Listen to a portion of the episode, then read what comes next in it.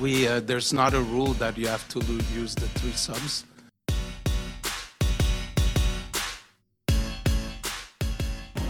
You don't find us competitive.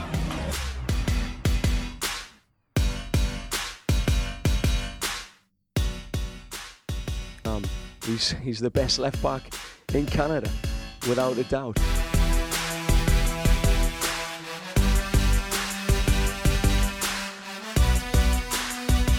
Alrighty, hello everybody. Welcome back to the thirty-seventh episode of The Third Sub. We're back a bit later than we would have hoped, but I was gone for the weekend, and I, luckily, unluckily, depending on your perspective, I think uh, pretty fortunate that I, I missed the Whitecaps game live. And uh, if before you say lucky, I, I did rewatch it, so maybe I, I wasn't as, as lucky as I should have been. But we're back to talk about the Whitecaps in the thirty-seventh episode, and then uh, once we get all our thoughts out about the Whitecaps, we'll, we'll move on to some happier Canadian soccer stories in uh, in episode thirty-eight. But for thirty-seven. I'm your co-host, Alexander Gongay-Ruzik, and I'm back faithfully, as usual, Samuel Rowan. Time to talk some Whitecaps, and I mean, lucky us, we just got two doozies to talk about again, and I mean, credit to the Whitecaps, they didn't get, you know, battered by T F C again in the rematch, and while they did lose one nil, and while they didn't look particularly like they were ever going to come close to equalizing the game, it's progress, and I think it sh- it was a step in the right direction in some parts, but in the same time, it was just a step backward in others. So I guess before we dive into into that, you know, into the game itself, I guess just how, how are you and how have you coped with having to deal with the aftermath of that Friday, just the loss?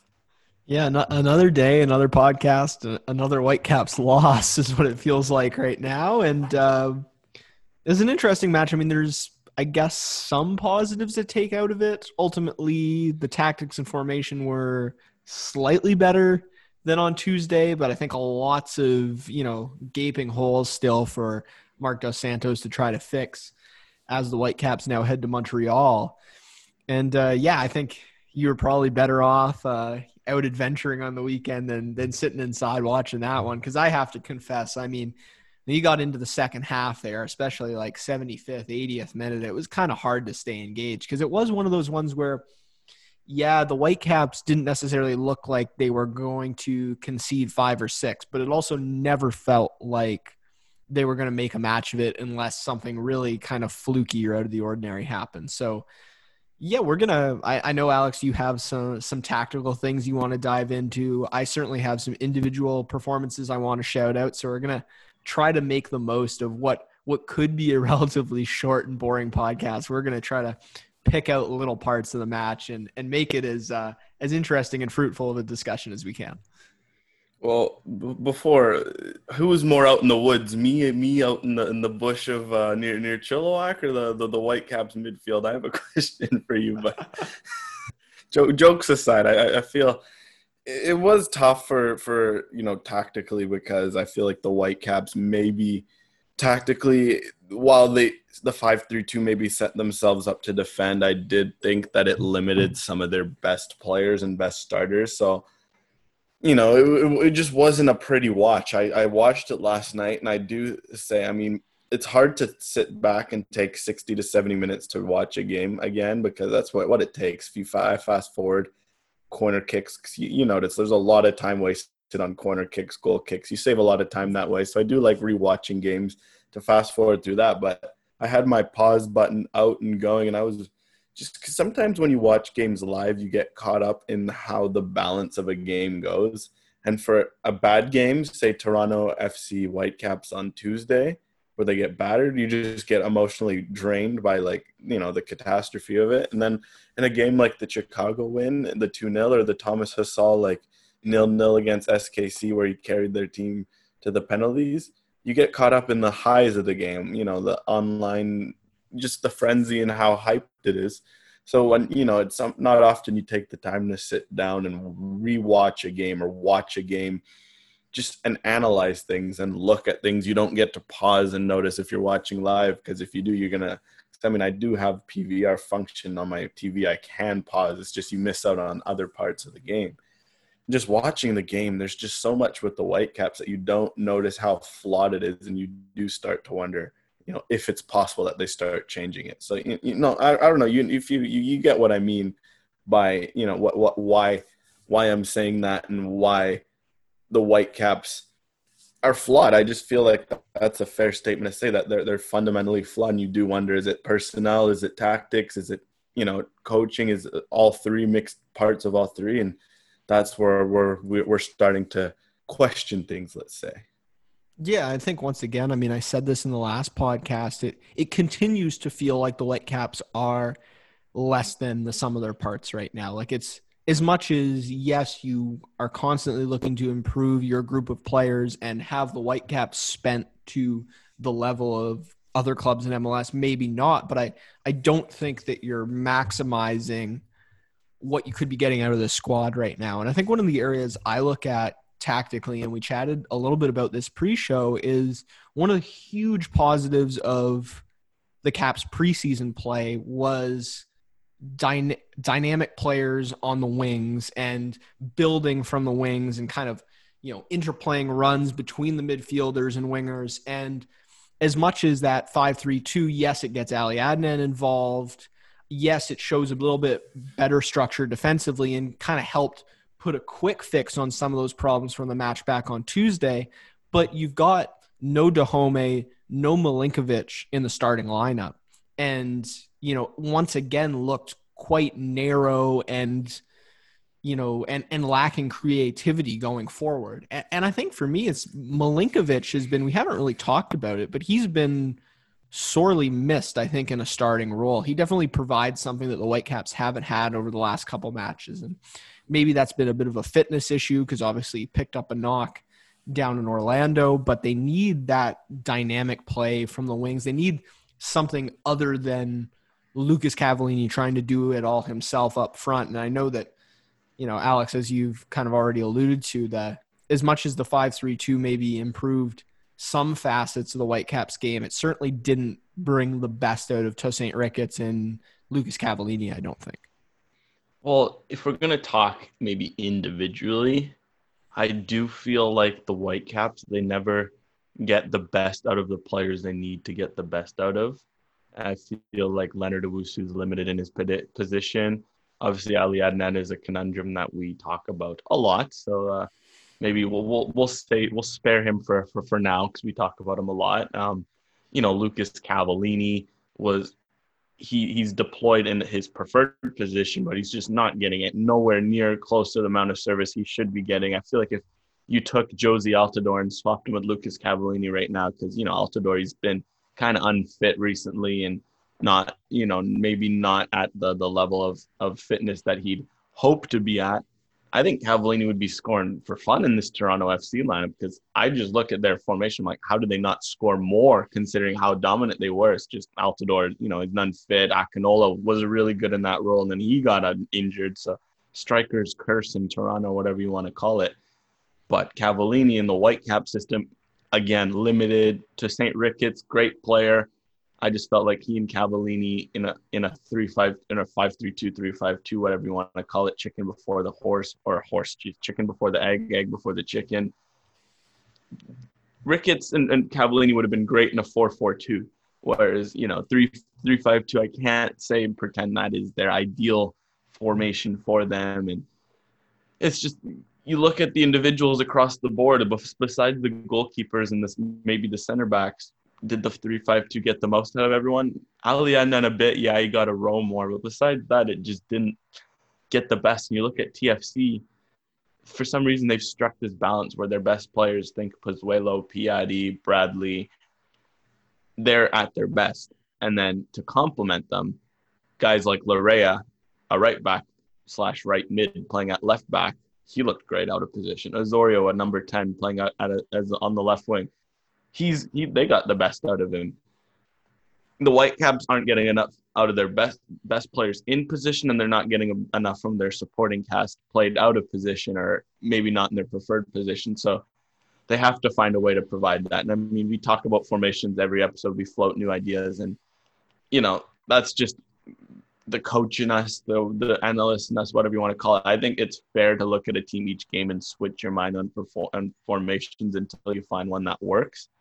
So, you know, we, we're going to have new ideas when the Whitecaps lose. I think that's not, a, you know, that's not reactionary of us. But I do have some ideas for maybe ways to fix that, because I just think Dos Santos needs to return to some some formations that just gets the best out of his players. Because if guys like, if Cavallini, I think if you're looking at the spine of the Whitecaps, if guys like Lucas Cavallini, Leonard Owusu, and, you know, those two guys, in particular, obviously Ali Adnan, I mean, Ian Bumbel when he's here, but if those two aren't producing at their best, this Whitecaps team just isn't going anywhere. I think that's a fair statement to say.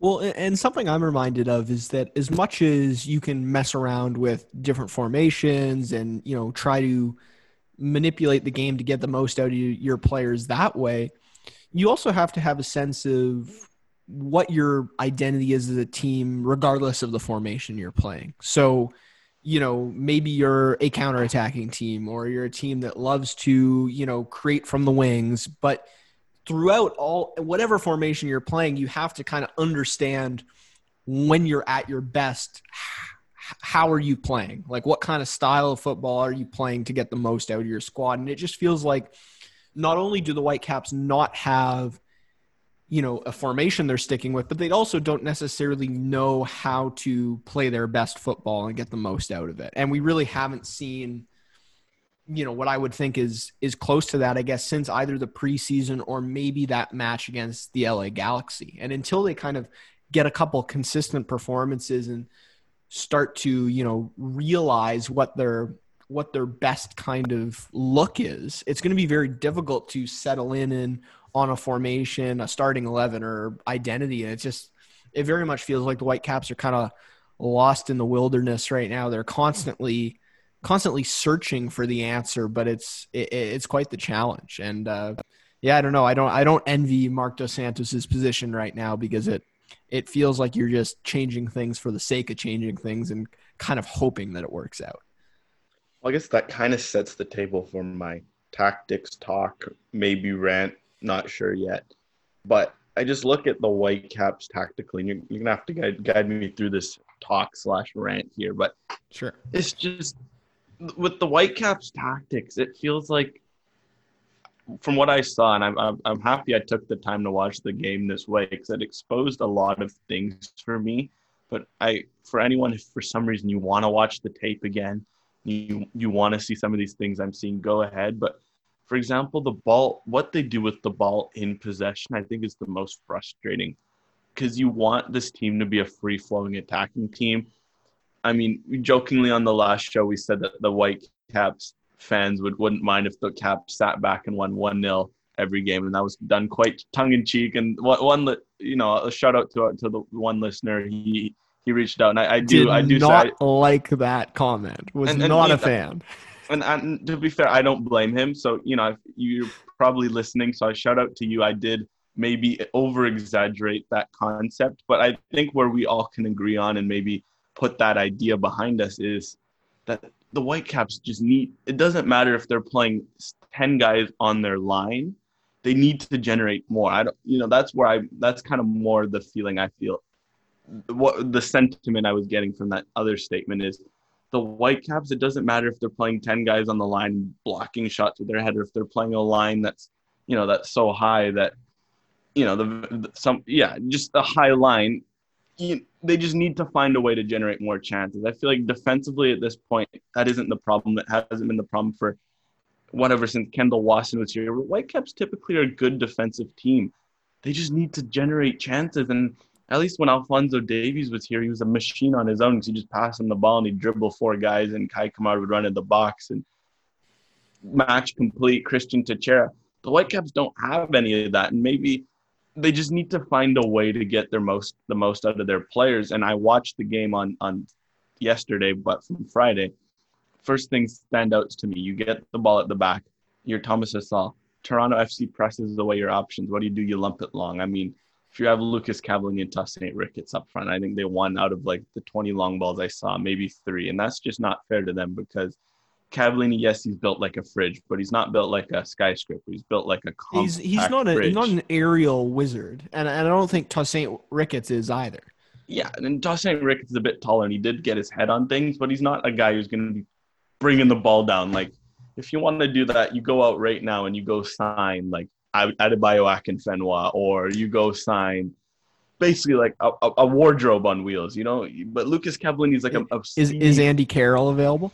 If Andy Carroll... Oh, God, I don't think we'd want him in the Whitecaps for a multitude of reasons, but you go out and sign a wardrobe. You go, you know, you go over to the to the Canucks and you be like, Tyler Myers, can you sign Tyler Myers and just stick him up front to, to vacuum up long balls? But you don't you don't play long balls with Tosaint Ricketts and Lucas Cavallini. So first of all, that's that's problema numero uno. And then another problem is whenever the Whitecaps do get the ball in the defensive line and they're not pressed, their passing around the back is just – they were better last year at passing around the back. And I think that's maybe where someone like Eric Godoy is missed because his passing is sorely underrated. Daniil Henry, I thought, was an excellent passer of the ball.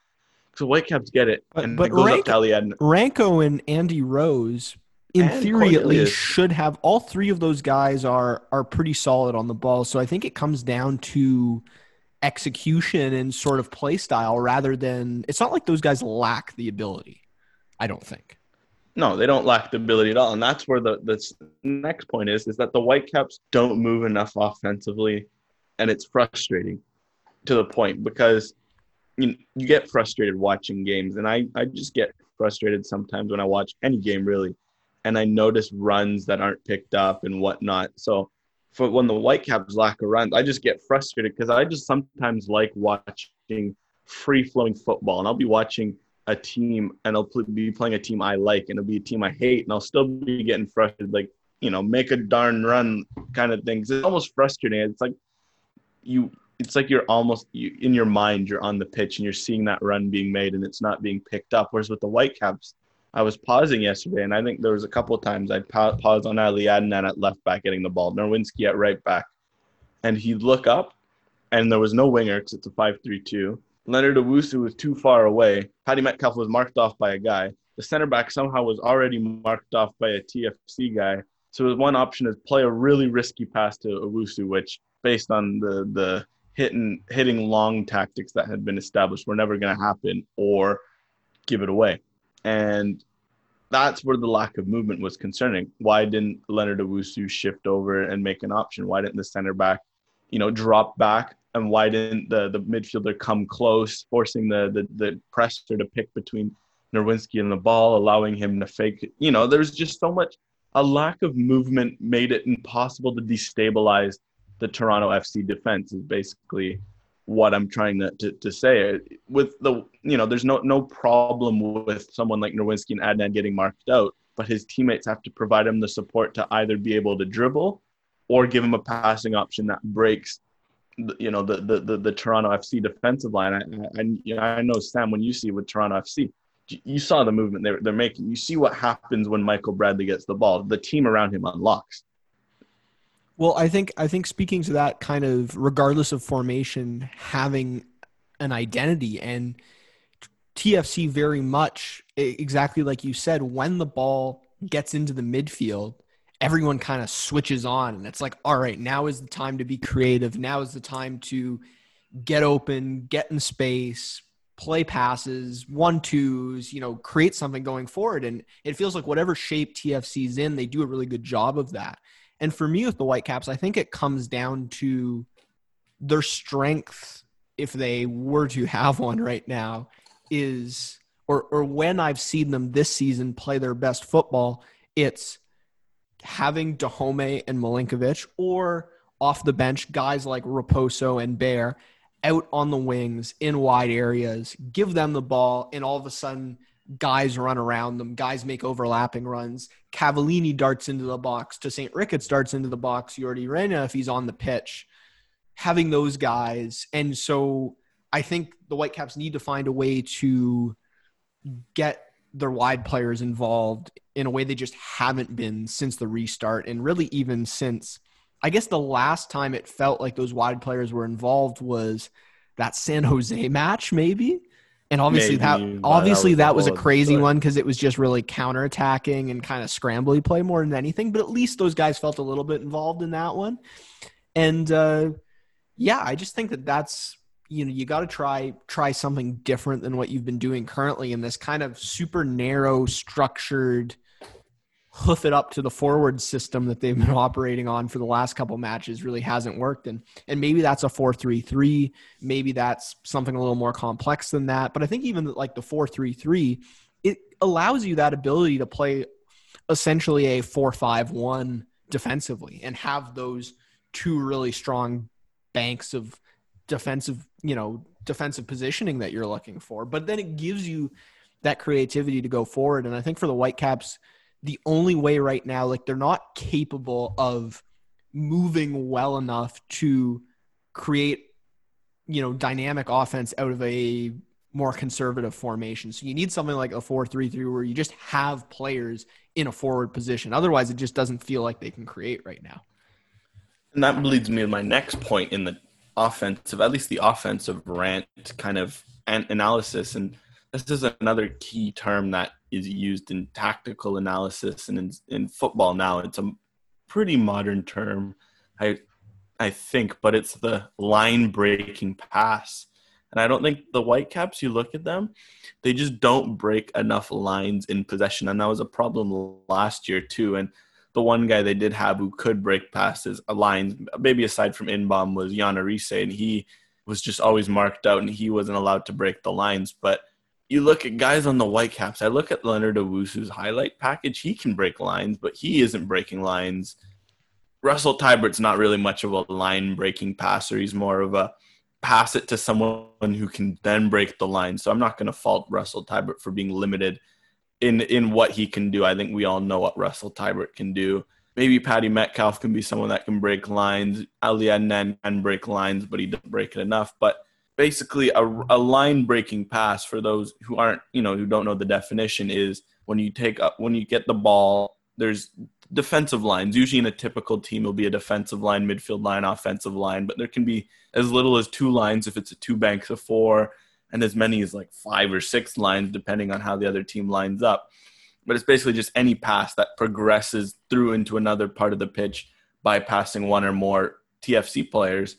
So when you watch the Whitecaps on, against T F C on Friday, too often they'd make a pass and Toronto F C wouldn't be broken by it. So they'd make the first pass out of the press. T F C had a pretty aggressive press, three-man press, taking away the three center backs, which, you know, maybe that's why the four, a four at the back would have been a wise change, just because it would have left T F C's uh, attackers to press a little more confused. But but because there was three center backs and the fullbacks pushed forward, They they were able to man mark. But what would happen is Thomas Hasal would, unless he booted it long, would play it to like Andy Rose or Ranko Veselinović, and he'd try to play it up to Jake Nowinski, and then the T F C forward line would drop, and they wouldn't break any lines.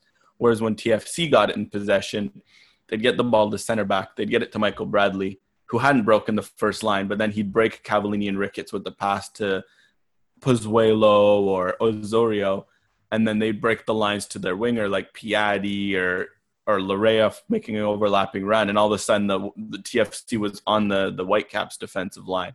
Whereas the Whitecaps, when they get possession, be get the ball to the center back, either hoof it up and give it give it away, or play it to Nowinski or Adnan, who wouldn't be able to play it to the midfield, or they'd lose the ball, they'd turn it over, and they just basically didn't break any lines. And I do challenge li- viewers or listeners of, of, who are listening right now, next time you watch any game, look for a line-breaking pass. And one specifically, a line-breaking pass the Whitecaps don't make enough of, are passes that go from their midfield to their forwards. And just watch teams, like say T F C does it really well if you're, watch, if you're looking within M L S.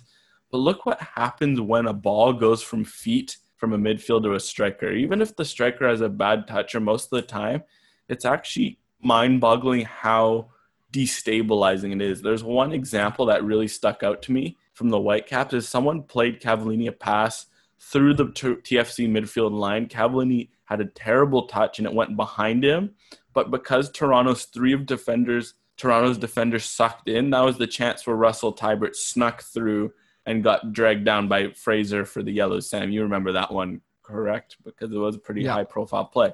That was a perfect example of what a line-breaking pass can do, because even if your strung, striker bob, bobbles it or something, the defense was so destabilized by one good pass. And if you watch T F C, they make those passes all the time, whereas the Whitecaps, it's such a rare occurrence. And you sh- and they show it how line-breaking. I think another example that sticks out to me is the Chicago game when on the goals. The pass by Ali Adnan to Dahomey, who all the defenders sucked into him. Yordy Reyna just sneaks in behind. All of a sudden, it's a breakaway because they just broke two lines of play with two passes.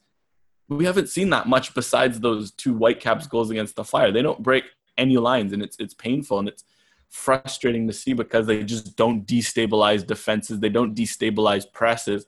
So Toronto F C, without really getting into second gear, they pressed.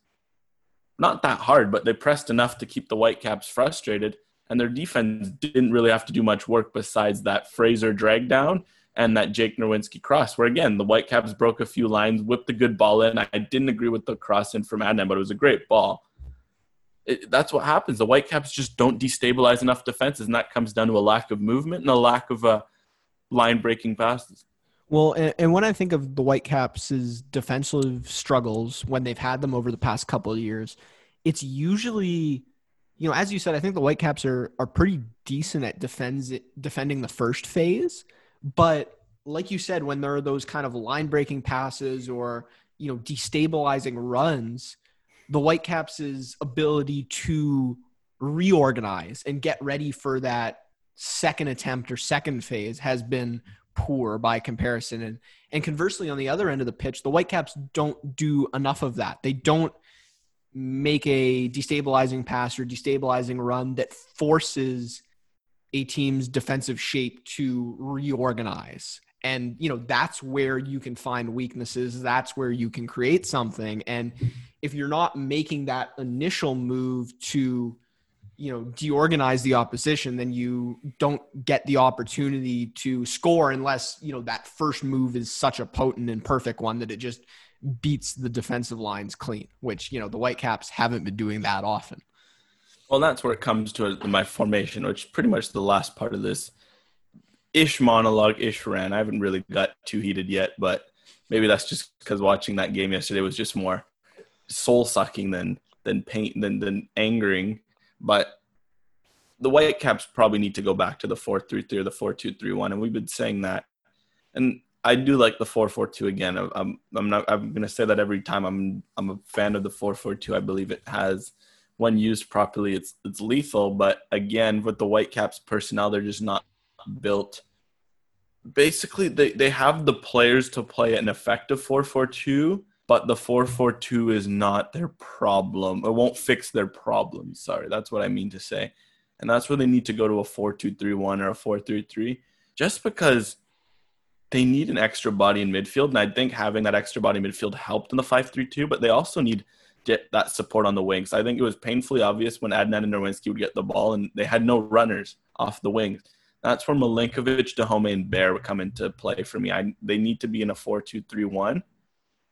You know, just because they provide support on the wings. And what's great about the four three three slash four two three one is that the number ten, when out of possession, can push up and press in a four four two.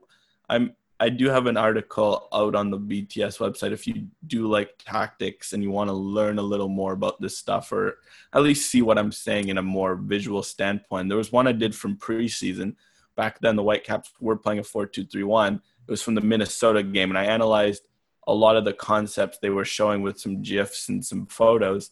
So if you can shout that out, I do think it's I, – I, I don't remember the name off the top of my head, and maybe I'll find it at, by the end of the episode, but it was basically just a Whitecaps analysis. And one thing that stood out is that Yordy Reyna was playing as a ten. He was dropping between the lines, and he was destabilizing. He would get the ball. He'd play off of Teibert and Inbom at the time. They would get Milinković involved. They'd get Adnan involved. It was really destabilizing. But in the press, they dropped. They cha- Reyna would push right up into a four four two with Cavallini, and they would press and cause problems for Minnesota because Milinković and Dahomey are very underrated defensive wingers, and they the the bank of two in the midfield would find a way not to get stretched. And, I mean, Owusu is probably, if anything, more physically fit than Inbom. So you'd think the four two three one could work. And I look at the Whitecaps.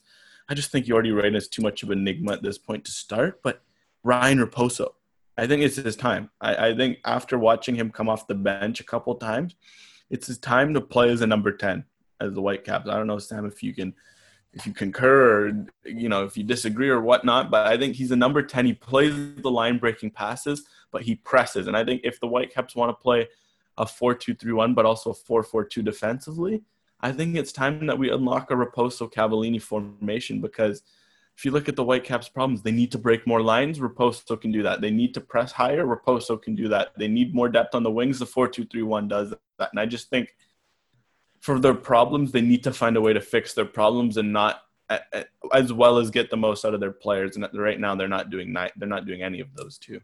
Yeah, I think I think the solution there of having Raposo at the ten does, you know, potentially help solve that that missing link between the midfield and Lucas Cavallini. And I think maybe that combined with some wing play would be a good solution. You know, and, and with the four three three, the the issue could potentially be just having a gulf between those three midfielders and the three attackers and not having a way to link those up. So it's obviously depends on, you know, how Mark Dos Santos feels about the individual players and how he thinks he can fit all those pieces together. But at least hypothetically, I think we'd we'd like to see that. And Ryan Raposo has said since the first time that we interviewed him when he was drafted, he kind of said at that time, hey, I'm a I'm a versatile player. I can be a striker. I can be a number ten. I can be a winger.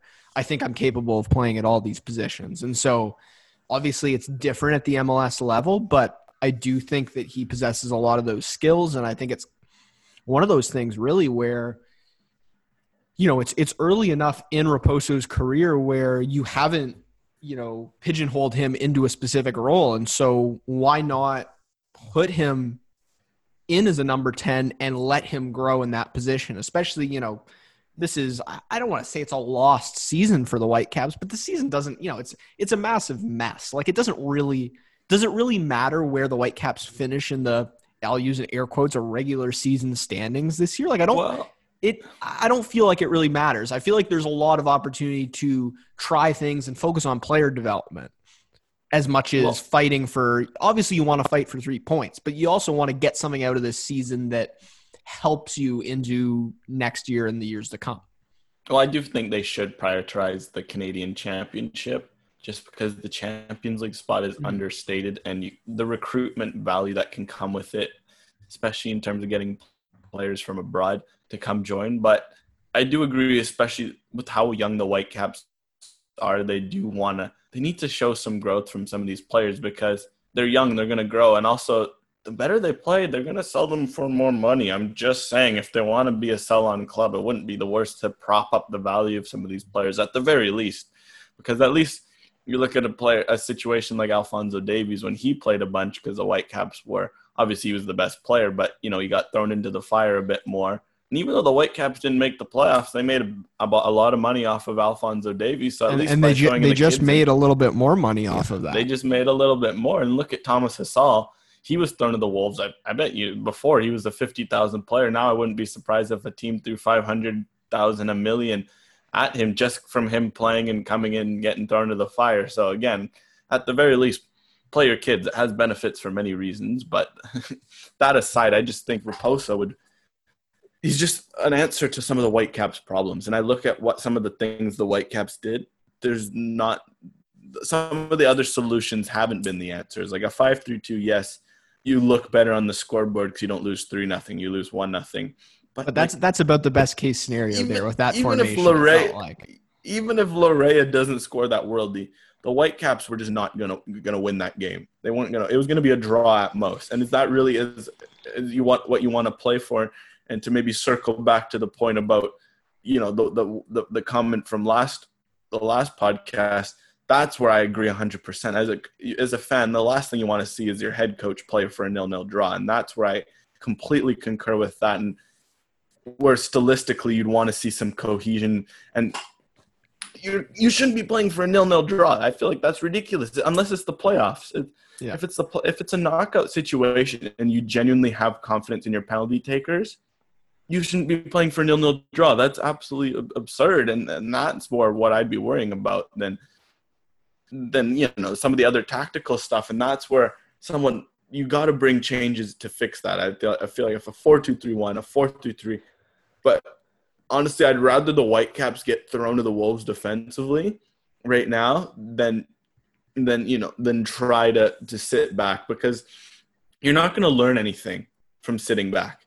You're going to get a few feel good results. You're going to pat yourself on the back. Like, we stood up to T F C. They haven't lost in over a year. We didn't get blown out that bad. Moral victories, but at a certain point, moral victories aren't going to do anything for you. You need you had your moral victories against the Fire, against the Galaxy. Against T F C, you don't go and hang on. At least against the Galaxy, they pushed initiative for most of the game. Against the Fire, they, they on purpose had no one, and they sat back, and then they rode a wave to victory. But recently, it just feels like even though their best players are in the lineup, they're just holding on to a life raft, and they're saying, oh, we're still afloat. But at a certain point, swim. Dive in and, and, and swim. Go Try to go to the new to new horizons. Try to go to new frontiers. Try to attack. Play a game where the X G battle is four to four for both teams, and everyone it's like a five five game, like El Tráfico style, because at this point you'd learn from it. And the Whitecaps defense is good enough to take risks. I feel like you look at guys like Cornelius, Cornelius Ranko, Andy Rose, Eric Godoy. Maybe Yasser Kamiri is not the kind of guy you want in that kind of risky game, but the other defenders, Adnan again, maybe not the guy you want in a risky game, but Nowinski can drop back. Well, but the, play the with some is, fire. The thing is, what they're doing right now is defensively risky. You're absorbing a ton of pressure. So it's not like, you know, it would be different if you're playing this uber defensive style and somehow you're you're limiting the opposition's shots, you're limiting the opposition's corners, you're limiting def, you know, possession in the in the final third, but you're not doing that. Like, you're putting a ton of strain on your team defensively. So I think the idea that somehow you're going to, you know, expose yourself more by trying to be a bit creative on attack is, is, is a bit of a, is a bit of a false narrative. I think, you know, you're already putting a ton of strain on your team defensively. And so at this point you might as well try to do something creative on the offensive end as well. Yeah. And it's like, if you're going to f- fail trying, at least try big. And that's what I liked about the preseason. The Whitecaps played good football and they won. Like, at this Ima- point, imagine that. I'd take one of those two at this point. I'd just take the nice football at this point. I wouldn't even care about the win at this point. Just people shouldn't be falling asleep consistently during Whitecaps games. That's a whole other story. But it's just like, show some growth, show mm-hmm. some, show some attacking guile, show some effort. I'd rather see a guy like Leonard Owusu turn over the ball trying to do too much right now than try to do nothing, because at a certain point, trying to do nothing, if it's not going to work, you may as well try something. And there are teams that are good at trying nothing, and they're really good. I think of Atletico Madrid. They bored the living heck out of you, but they're so good at being boring. So if the Whitecaps had mastered that, maybe I'm trying to think of an M L S equivalent who, of a team that's just really boringly good. And I'm, maybe my, my memory is failing me for now. I'll, I'll come up with the team because I'm I'm trying to think of, yeah. you know, maybe. Uh, I'm not really sure. I don't, I, M L S doesn't usually have a team like that, but I, I kind of want to tie a bit of a, let's tie a bit of a bow on this tactical talk. And, okay. and, and the one thing I wanted to kind of do to wrap that up, and I, I tweeted this out. I also asked it in the post-match uh, media availability, is, you know, at the end of the day, okay, you made some tactical changes. Maybe, you know, big picture narrative, the performance was a bit better than Tuesday, but one shot on target on Tuesday, one shot on target on Friday. To me, it's just like, even if nothing else goes right and you lose four nil to Montreal, you need five shots on target. You need something to show for it. You cannot just continue to, you know, have essentially one offhand chance on target per match. Like, it's just not a, not a realist, not a realistic or acceptable way to play. But I do want to talk a little bit about two of the individual positives I thought from the last match with T F C, and that's Thomas Hasal, who was really strong again. I believe seven saves, a couple nice reaction stops. Distribution still a little meh, but I think it is improving, and it, part of it is down to, you know, teammates not getting open or not necessarily having a cohesive identity going forward. And then Patrick Metcalfe as well, who, you know, maybe didn't, it, it wasn't a worldly performance, but at the same time had a strong, you know, strong passing accuracy and, and often kind of was open in space and didn't necessarily get the ball. And, and I think there's a lot of upward growth to be had there for Metcalfe. And it was really awesome to see him get his first M L S start. And, and I think there's a, yeah, there's tons of room there for Metcalfe to improve. And, you know, I think if you look at, okay, the, the performances Inbom has had so far this season in M L S before being moved on, is Metcalfe a huge downgrade right now? I, I think based on the way Inbom was playing, not really. I liked Metcalfe's game. I've liked what he's done. I feel like I agree with Dos Santos' assessment that he needs to be more aggressive because it yeah, sounds but, like but, in training. But so does the rest of the team. He, so does the rest of the team. And at least I like that youngster's guile. And that's kind of, I feel like with, with maybe someone like Raposo is a good example for Metcalfe because I feel like Raposo and him, similar ages. Raposo gets a lot more involved and he tries things, whereas Metcalfe's a little more tentative, but I don't blame him as a number eight. That's a hard position to come in and master as a as a youngster. So I do want to see more of him. Honestly, if it's a four three three or a four two three one, Owusu and Teibert are the guys to stick in. Maybe just for like is you know for for for veteran, you need some someone on the some veteran spine on the field. But the last spot's between Raposo and Metcalfe, and Metcalfe it depends what you're going for. And I think Metcalfe's shown to be a very reliable number eight. He doesn't, isn't anything spectacular, but heck, I wouldn't even mind seeing a formation where Metcalfe's in alongside Owusu and Raposo's the number ten and get Teibert on the bench. Cause I mean, Teibert's played pretty much every minute of every game this year. You could give him a rest and freshen things up. I wouldn't be opposed to that at this point. So I just think Metcalfe keeps giving him a claim for more minutes just because he's so reliable for a young player. And with him, you see what he can do when he's cautious. I just, I'm excited to see what happens when you free up the reins because I've seen him play at his more free self in other games, and he can really put his influence on a game, I think. And so one other thing I want to throw to you, and we haven't really talked about it yet, and we're, you know, almost forty minutes in, I think, here, but what can we expect out of this Montreal Impact team? I mean, haven't haven't played a match in a while, not since M L S is back with a one nil loss to uh, Orlando City. But uh, yeah, what can we, obviously T F C, you know, it's been mentioned over and over, but they've been on a, on a great run of form in terms of M L S regular season play. Montreal, not so much, but, but still a team with some good quality. So what can we, what can we look for or expect out of those guys? If the Whitecaps don't win, I would be worried.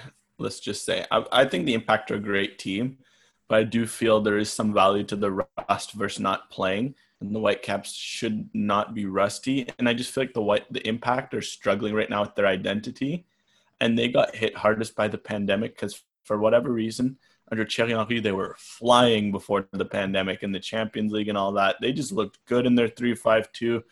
I mean, I don't know how they were doing it because they had like two center backs, and one of them was thirty-nine-year-old Rod Fanny, who had almost retired last year, and he just came back. All these guys got injured, but for whatever reason, since everyone's been healthy, they've kind of been like the Whitecaps. They've just struggled to find an identity. Lost They're- lost three of their last four, and, and, and that one win was a was a one nil over D C United, which it wasn't wasn't, pr- wasn't a great pretty. performance either. And it wasn't. They're struggling between finding the three five two, the four three one two, just because – their players, it's like the Whitecaps. They have a bunch of, if anything, they have way better players than the Whitecaps. You look at someone like Bojan Krkić, Lassi Lapalainen, Origi Okonkwo, Saphir Taïder. What what the Whitecaps fans would do for a Saphir Taïder right now? Victor Wanyama. What if you're talking about what a Whitecaps fan would do for Taïder? What would a Whitecaps fan do for Wanyama right now? Samuel Piette. Any of those three guys would step right into the Whitecaps midfield. You look at someone like Zachary Bouguiar, he struggled with injuries, but he's been pretty good for besides one bad half against Olympia in the Champions League. They got these pieces, but their just puzzle isn't, they don't know how to put it together offensively, and it's shown. I mean, I think the most the funniest game was against D C, or what, it was one of the two games at MLS's back. They had, because they have this Taïder, Piette, and Wanyama triangle, they don't know how to deploy them. Samuel Piette was played as a number ten, and for any of you who have watched Samuel Piette, that yeah, is, um, he's uh, not a number ten. Let's just put it that way. He has he has not scored a professional goal. Let's just put that out there. He's you know he's got a good ping on him. He's got a good tackle, but let's just say he's not the kind of guy you want to be stirring your drink. And at the very least, Victor Wanyama's got Chelsea. I mean Chelsea. He's got Tottenham experience, top flight experience. He scored a few screamers in his day. At least him as a number ten would be more defensible than Samuel Piette, but. The impactor, basically the impactor struggling with identity, and they're rusty. At least the Whitecaps, they've got the identity problem as well, but they're not rusty. So I'm expecting a very open game. Let's just say that. But I do think if the Whitecaps lose, we should maybe ring a few alarm bells. So something it's, I just want to something I just want to throw out there quickly, sorry to interrupt you, Alex, is that Orlando in their one nil victory played a four two three one against the Impact. So just kind of doubling down, adding to your insights there that that might be a good idea. It does seem like that four two three one has been effective against the Impact. So, and it also seems like a pretty good fit. So I'm, I'm, I'm, I'm joining on the train. I was kind of going four three three there initially, but I, I think that your idea makes a lot of sense. And so maybe that's a pathway for success against the Impact. Well, we got to look at matchups. And I think, the Whitecaps need to be strong against in the midfield. I think the Impact midfield is discombobulated, but you can't allow Wanyama, Piette, and Taïder too much time, nor Bojan. So you're going to need some defensive solidity. I think it's going to be tough because I think Owusu might get marked out of the game again because he might have to do a little more defensively than you would have hoped. But I look at some matchups that I'd want to see prosper. I immediately think of Adnan because Z B G, Zachary Bouguiar, amazing attacking fullback, and he will cause Adnan problems. But again, defensively, he's not always there. So I think Adnan has to, if Z B G is playing, or even if another fullback, because if not, it'll be more of a defensive fullback, Adnan has to prosper on that matchup because the Impact play really narrow for whatever reason. Even though they have Lapalainen, Okwonkwo, um, Romel Kyoto, who are all good wingers, they really like to play narrow. So Adnan needs to take advantage of that and prosper in the battle. I think the Whitecaps need wingers as well to put pressure on the Impact fullbacks. I think Cavallini needs to really push the t- the defenders because Gonzalez and Mavinga are solid T F C defenders, whereas on the Impact, they've just struggled with picking their guys because um, I'm trying to remember his name. Juka Raitala struggled with injuries, and Rod Fanny's been playing, and again, Rod Fanny, loved the guy. Love that he's the number seven wearing center back, but he's just an adventurer of his own. So I want to see them get Cavallini the ball, preferably at his feet, because he will cause problems, and I want to see the Whitecaps use the wings and the overlapping threat of Adnan. But midfield, maybe they should seed the midfield, but at least, they, uh, unlike against T F C, who have, honestly, two of the top fullbacks in the league, and Laryea and Aro, and one of the best wingers in the league in Piette, it feels like the Impact are a little more ripe to pick apart on the wings. And the four two three one, well, Raposo in between the lines, I just want to see that, and I think he could uh, could wreak some havoc. So I feel like if you're the Whitecaps, despite the losses, you have to feel confident about the against the Impact, but this Impact team is a good team. They just also, much like the Whitecaps, identity crisis. Yeah, lacking some some organization and, and continuity right now. So if we had to put a I guess we haven't really done a lot of this regularly, but if we have to put a, a match prediction on this one upcoming, what are what are we feeling? What are we going with? I think I'm gonna th- I'm gonna throw a two two draw out there because I think the Whitecaps maybe are finally gonna push the envelope a little bit going forward and and maybe bag a few goals. I think it's about time we see Lucas Cavallini open his account officially for the Whitecaps in regular season play, and maybe one of those wingers or maybe a guy like Raposo, heck, gets their their first M L S goal. But I feel like they're going to concede a few as well because they'll definitely, you know, open things up a bit at the other end. So that's my prediction, a two two draw. But what do you think, Alex? I think logically I'm feeling like a maybe like a a three two or like a three three. Say three three for the White Whitecaps Impact, but like emotionally, I'm expecting a a one nil Impact win, just because setting that bar nice and low. It's either going big or they're gonna go home. And based on how this trip's gone, I think it's maybe might be time for them to go home. But a, a win would be huge. I mean, because a loss pretty much kills our Canadian championship. I like how I like how both of us though we're not even really putting a victory on the table. It's like draw would be a good result. That's it's just, just the way, the way it feels right now, right? It just feels like a victory right now would lift the stress off their shoulders. And it's huge because the victory would keep their yeah. hopes alive. Because I'm sorry, if they lose today, I mean, lose today, lose tomorrow, and the Impact will have three points, T F C six, they're going to have to hope for a lot of draws and then somehow beat Toronto one more time and beat Impact twice at home. It's They need a win. They they need a win because they need to sink the Impact with three wins against them and just hope that the Impact somehow sinks T F C in concurrent. It's kind of like a three-way battle. So yeah, no, they need a win. They, they, if they don't, they at the very least, I want to see a, a red card or something. Like, I want to get see someone get stuck and like show us that you care. Like, yeah. That's the kind of mood I'm at right now. If you lose, at least lose spectacularly. Just get, give me something, anything. I don't want to watch you lose one nil and have one shot in target. It feels like, you know, I think we we've all suffered enough of that. So I, I guess to kind of wrap things up here on episode thirty-seven of the Third Sub, let's just briefly touch on the third sub of the match from uh, from the last performance against T F C in that one nil loss, and that was none other than David Milinković. And Theo Bair. And Theo Bair. Did they so did they what, come on at the same time? Is, no, Malik Bear got like a nine minute cup of coffee. Poor guy. Okay, so he was he was just the fourth sub then. That goes to show how how tuned out I was near at the end of the match. I think my thought process was kind of like, oh, Bear's on, but I didn't really delve into it too much further than that. Well, Milinković, one word for him: energizer. He he is fun to watch. He just runs his bag up. So I want to see him start on the Impact. Against the Impact on Friday with Dahomey or Mal- Bear alongside him, because Milinković just he is a fun guy to watch. I just like the the energy he brings to this side. Yeah, I, I guess my word is starter, because I, I think that when when he's been in the starting eleven, the Whitecaps have been significantly better, and we kind of forget, I guess, that going into this M L S's back tournament, or even through the first couple matches of the M L S's back tournament, like Milinković was, was one of, if not the best player on the Whitecaps roster so far during the season. And he's kind of drifted into obscurity since being injured there. But if if he is fully fit and capable of going seventy-five minutes, say, I think they should definitely trot him out against Montreal. And then Bear, I'd say Bear... a one word, it would be release. And I'd be release the Bear, because this give this man more minutes. He needs them.